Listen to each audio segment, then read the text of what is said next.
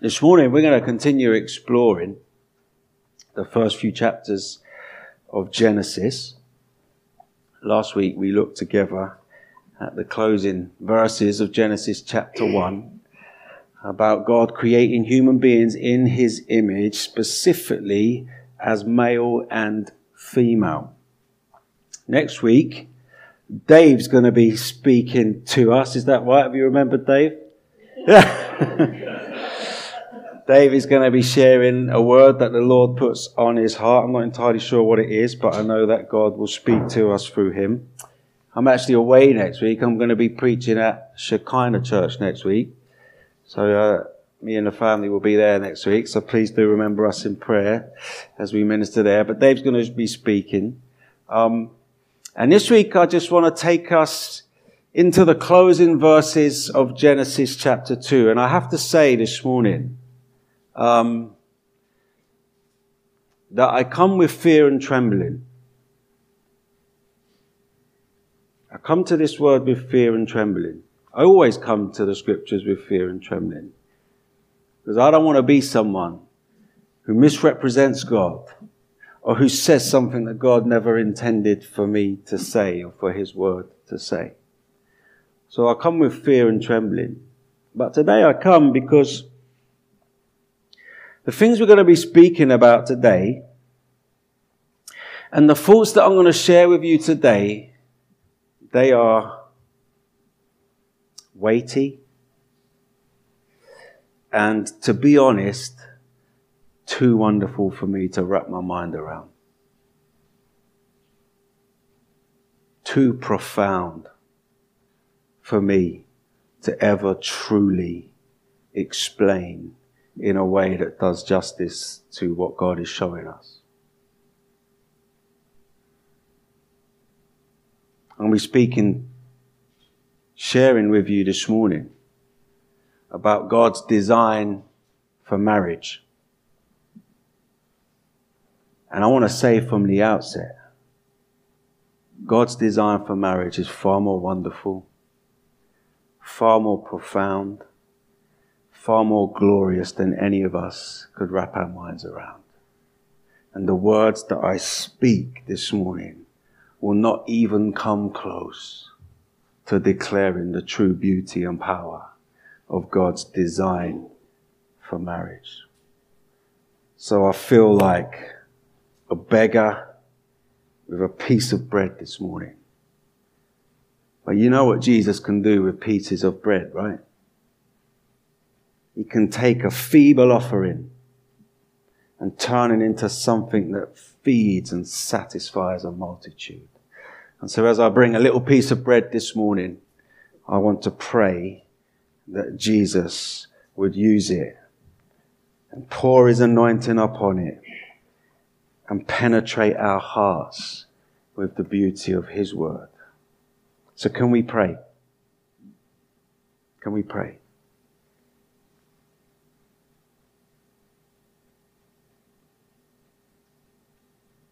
God, we thank you for your word. We thank you for the revelation of yourself that you have given to us in the pages of Scripture. We thank you. And at the same time, Lord, we confess that we haven't even begun to scratch the surface of your beauty, your wisdom, your greatness, your power, and your majesty. We confess that our finite minds are not big enough to grasp your infinite truth.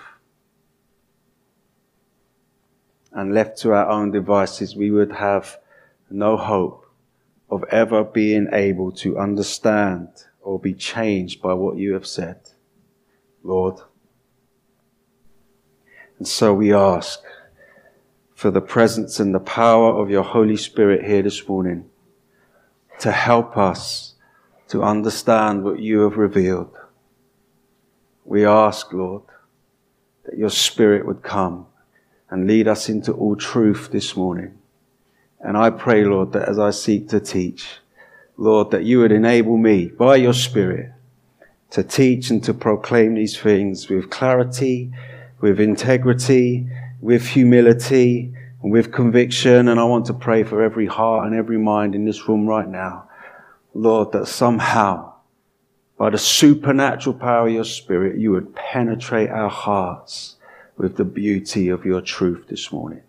And I pray this in and through and for the lovely name of Jesus. Amen. Amen. In Genesis chapter 2, we read about the first ever wedding day. That's what Genesis chapter 2 describes to us.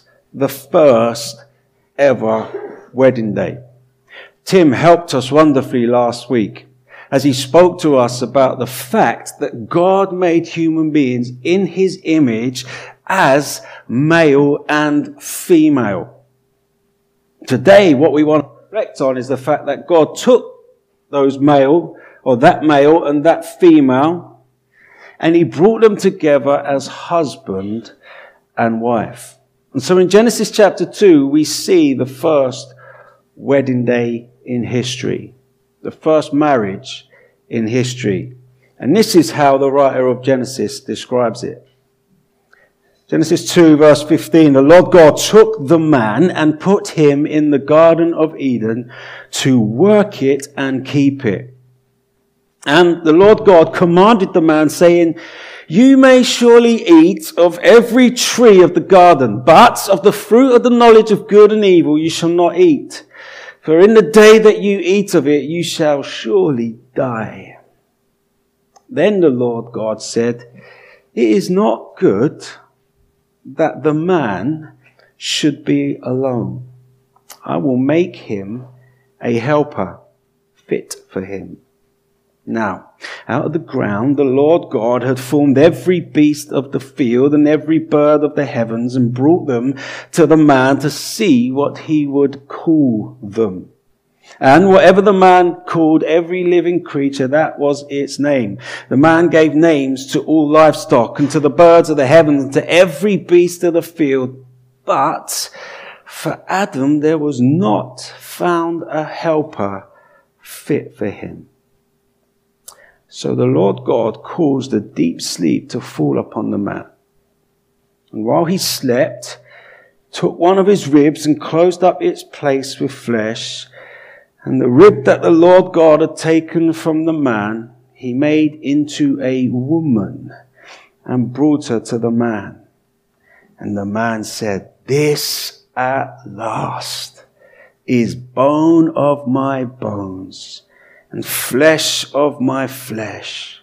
She shall be called woman, for she was taken out of man. Therefore, a man shall leave his father and his mother and hold fast to his wife, and they shall become one flesh.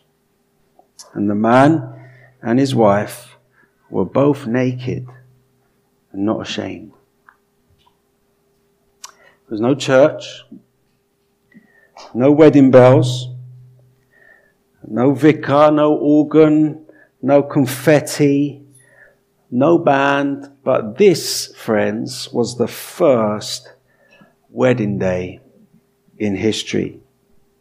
And this is where the institution of marriage that has permeated every culture and every generation since the beginning of time, this is where the institution of marriage was born.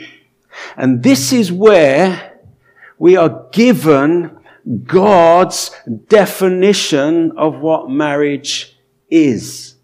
Verse 24 says, A man will leave his father and mother and hold fast to his wife, and they shall become one flesh. This is what it means to be married according to the God who created marriage.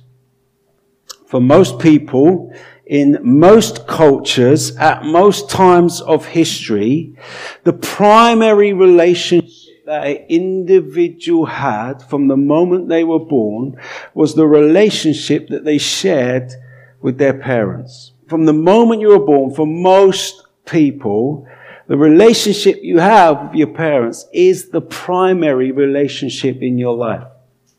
It's true in most cultures, even today. Perhaps not as true as it could be or even should be, but for most of human history, the relationship a child shares with their parents is the foundational relationship in an individual's life. Everything about your life is oriented around your relationship with your parents. It's still true today, but it was especially true when Genesis was written. The family unit really was the heartbeat of life and society. And so for any individual, the relationship between them and their parents was the primary and the foundational relationship that you shared. But when an individual gets married to another, according to God, all of that needs to change. Up until you get married, your primary relationship, your primary commitment, your primary loyalty is towards your parents. Once you get married, that commitment, that love, and that loyalty that was focused on your parents, according to God, now has to be redirected to your husband or your wife. It doesn't mean that once you get married, your parents become unimportant or irrelevant. But what it does mean, according to God, is that your relationship with your new spouse becomes more important than any other relationship that you might have and enjoy. That's what it means to be married, is that the one you get married to becomes the most important person in your life. And your love and your loyalty and your commitment and your energy and your investment is all directed towards that person. That's what God says marriage should be. And verse 24 also says that when somebody gets married to a spouse, they need to hold fast to one another. Did you catch that? A man will leave his mother and father and hold fast to his wife. To hold fast to someone means you commit yourself to loving them, to being faithful to them, to caring for them, to being loyal to them forever. That's what it means to hold fast to someone. You come into an agreement with them and you say, I am going to love you and be faithful to you above all others forever. An unbreakable commitment. The biblical word for it is covenant. Is covenant. And it's what we see marriage defined as in Genesis chapter 2. Now you've all been to weddings, numerous weddings, right? And you will know that when a man and his wife or a husband and his wife stand at the front of the church, in front of the minister of God, and in front of all their friends and family, they will make promises to one another.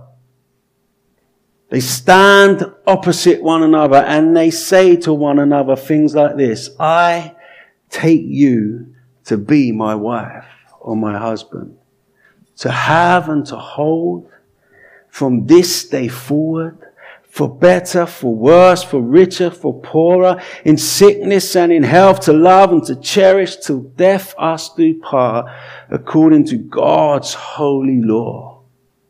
In the presence of God, I make this vow. You've all heard those vows being made. Many of us have made those vows ourselves. And the reason we do that, even today, is because what God did in Genesis chapter 2. See, Genesis, when you get married, you choose to hold fast to your partner. You make an unbreakable agreement with them that you will stick with them for as long as you live. This is what it means to be married. This is what the definition of marriage is. And the reason I say that with confidence this morning is because that's what Jesus believed marriage was as well. You know, in Matthew chapter 19, in Matthew chapter 19, Jesus gets into a discussion with some Pharisees about the issue of marriage and divorce. And it's really interesting to look at the way Jesus engages in that discussion. Let's read it together. Matthew chapter 19. Pharisees came to him and tested Jesus by saying, Is it lawful to divorce one's wife for any cause? And Jesus answered, Have you not read that he who created them from the beginning made them male and female? And said, Therefore, a man shall leave his father and his mother and hold fast to his wife, and the two shall become one flesh. So, Jesus says, they are no longer two, but one flesh.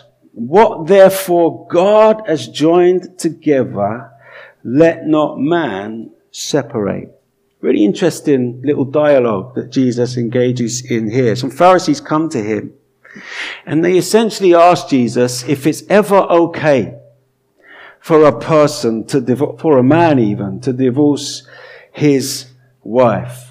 Is it ever okay, Jesus, for a man to divorce his wife for any reason whatsoever? And Jesus' response is fascinating. Because I reckon the Pharisees expected Jesus to point back to one of the laws in the first five books of the Bible. There are a couple of lists of laws in the first five books of the Bible that specifically deal with the issue of marriage and divorce.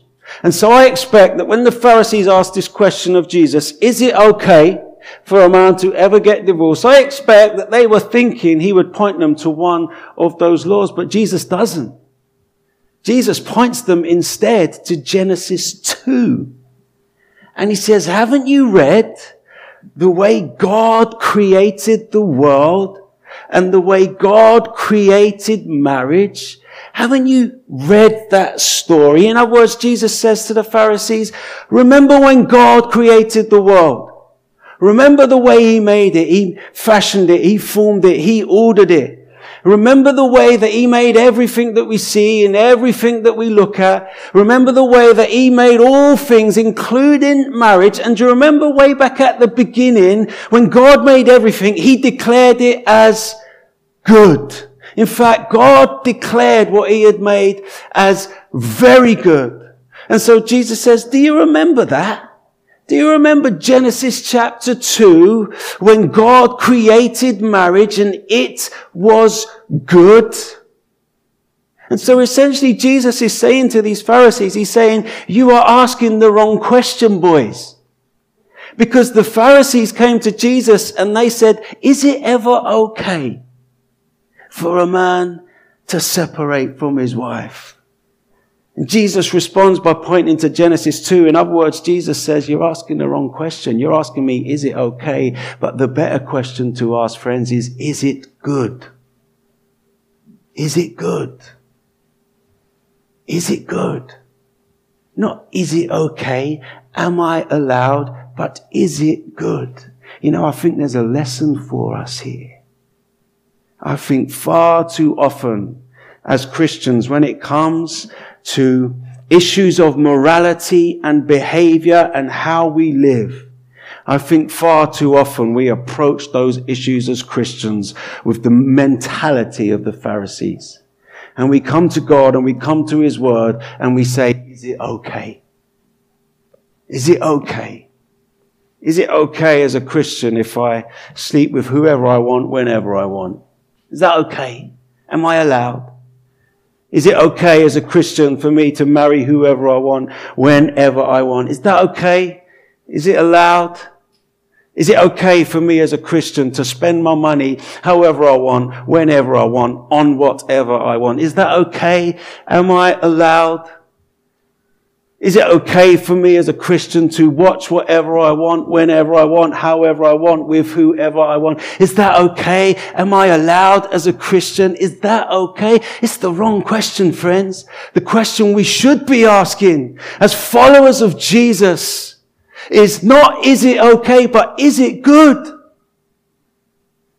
Is it good? Is it good? For me to sleep with whoever I want, whenever I want? Is it good for me to marry whoever I want, however I want, whenever I want? Is it good for me to do whatever I want with the money that I have? Is it good? Not am I allowed, but is it good? So easy for us to approach questions of life and behavior and morality with the mentality of the Pharisees.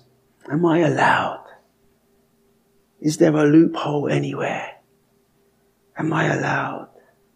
And it's really interesting. We won't read on, but if you read on in Jesus' discussion in Matthew chapter 19, it's really interesting because Jesus does in fact go on to say that there are some circumstances when it's right and okay for a couple to get divorced, right? He goes on to say that. He says there are times when it is okay, when it is allowed, when it is right. But then he also goes on to say, but that was never the way that God intended for it to be. It was never the way that God intended it for to be. In other words, Jesus says there are some times when something can be right, but that doesn't necessarily mean that it's good. But Jesus says, He says there are occasions when it's right for a married couple to separate. But that was never the way God intended marriage to operate. Now I want to be careful this morning and I want to be super, super sensitive this morning because I'm really aware that many of us in this room, many of us in this room have lives that have been directly or indirectly impacted by separation, by marriages breaking down and falling apart. And it is, friends, believe me, it is not my heart at all to point any sort of finger of judgment or to heap any condemnation upon anybody this morning, right? That is not what I'm here to do and it's not what I want to do. And I know that the separation and the breakdown of a marriage is a deeply painful experience for those that have to go through it. I do know that. And I actually do believe, right, that there are times when divorce and separation is the only option. And I do believe that sometimes divorce and separation is the right option, right? So I'm not here to point fingers of judgment. I'm not here to heap condemnation at all. But as I read Genesis chapter 2, what I see is that God's original design for marriage from the beginning was that a man and a woman, a husband and wife should come together and hold fast to one another in an unbreakable covenant of love, loyalty, and faithfulness. And when that does not happen, it is not good. It is not good. Now listen. I, again, I want to be sensitive, right? I want to be sensitive this morning. And if anything I'm saying is beginning to weigh any of you down or offend or make anyone feel ashamed or guilty this morning, please come and talk to me. Right? Because that is not my heart. My heart is to say, look at what God did in the beginning. Look at how God created and designed marriage. One man, one woman, unbreakable covenant of love, faithfulness, and commitment forever. And when that does not happen, it is not good. Doesn't mean it's always wrong, but it is not good. And the reason it's not good is firstly because it causes a lot of pain, right? It causes a lot of pain and damage to a lot of people, for sure. Right? But the other reason why it's not good, when covenants are broken and marriages fall apart, the other reason it's not good is because when that happens, it actually distorts the picture that marriage was always intended to be. And this is where I want to end this morning. I want you to know that marriage, friends, is not ultimately about us.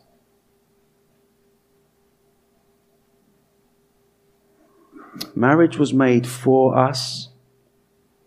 Marriage was given to us as a gift, but it was never ultimately about us. My marriage is not about me, ultimately. My marriage is not about Emily, ultimately. Our marriage is not about our family, ultimately. Our marriage and every marriage is supposed to point away from itself to a much more glorious marriage. That's the purpose of marriage to point away from itself to a much greater marriage. You know, in a book in the New Testament that the Apostle Paul wrote, book of Ephesians, in chapter 5 of that book, Paul, um, he writes a section about marriage. And we won't read the whole section, But towards the end of that section, Paul, just like Jesus, when attempting to describe and define what marriage is, Paul also quotes from Genesis chapter 2. Listen to this Ephesians chapter 5. Therefore, a man shall leave his father and mother and hold fast to his wife, and the two shall become one flesh. Now listen to this. This mystery is profound. And I am saying that it refers to Christ and the church. This mystery is profound. And I am saying that it refers to Christ and the church. It's interesting, isn't it? Paul points back to Genesis chapter 2 to describe and to define marriage. But he follows it up by saying marriage was always about Jesus and the church. It was always about Jesus and the church. And so Paul points back to Genesis chapter 2 and he says, Do you remember that when God invented marriage? Do you remember when God created marriage and gave it a gift, gave it as a gift to humankind? Do you remember that, Paul says? Do you remember how God said that marriage happened when a man decided to leave his parents and enter into an unbreakable covenant with his wife? Do you, do you remember that in Genesis 2, Paul says? Well, that was about Jesus, Paul said.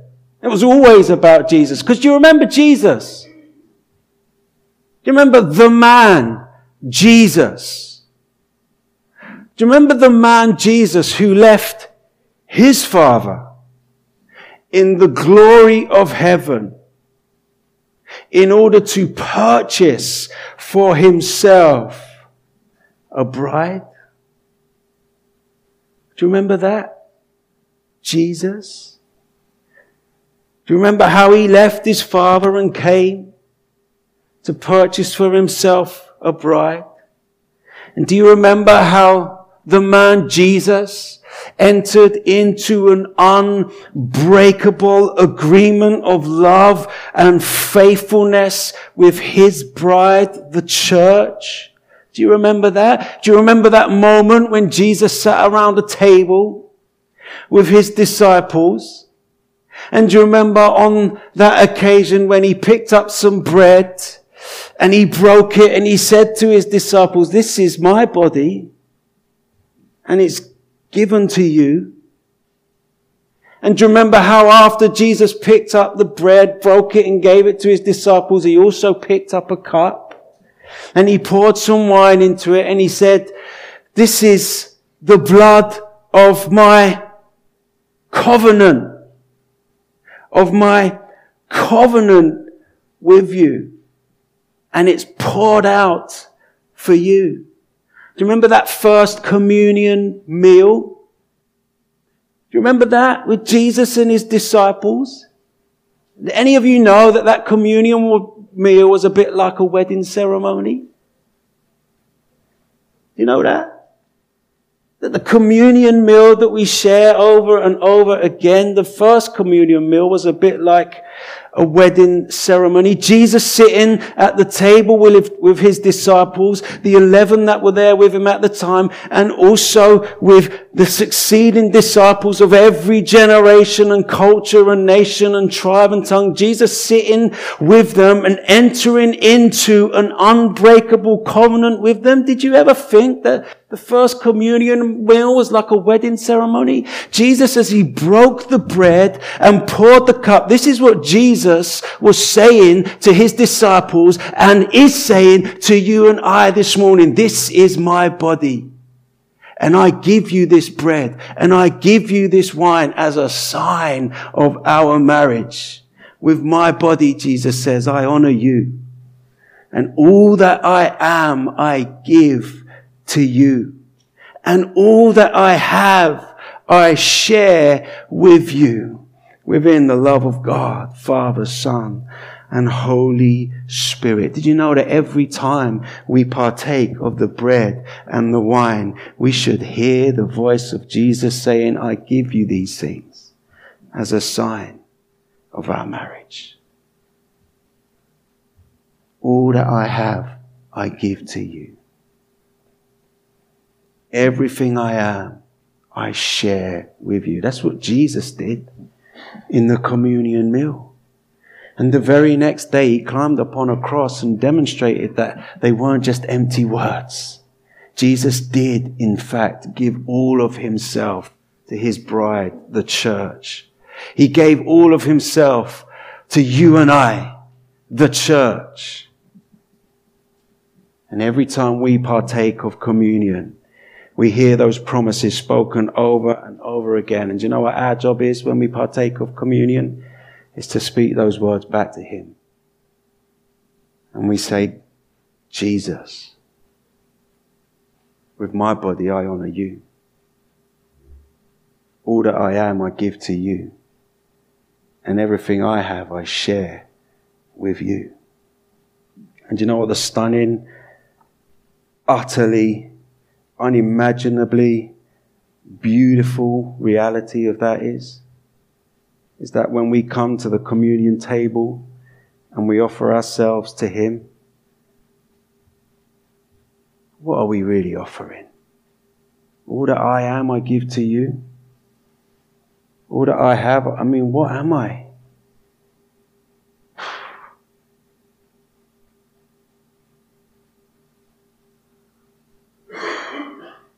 All that I have, I share with you. I mean, what have I got to share with Jesus?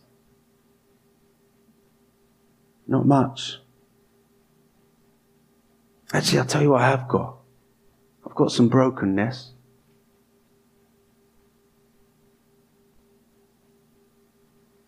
I've got some weakness. I've got some sin. I've got some failures got some jealousy, I've got some anxiety, I've got some greed, I've got some anger, I've got some impatience, I've got some selfishness, I've got, I can share that. with you. In fact, I can give that to you, Jesus. And do you know what King Jesus says? He Says, I'll take it. I'll take it. And he says, and everything I have, I'm going to give it to you. And what does Jesus have? Glory, honor, beauty, joy, peace, abundance, perfection, obedience, righteousness. That's what Jesus has. And he says, all that I am, I give to you. This is beauty of communion.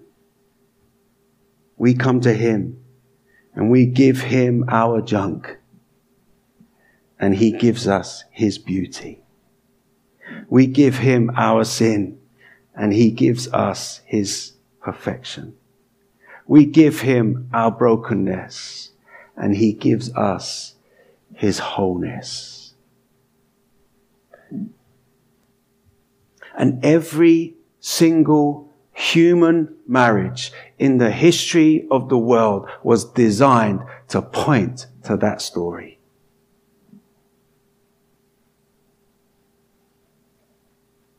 Every marriage in human history was designed to point to that story. That's what Paul says. He says, I'm saying this reverse to Jesus and the church.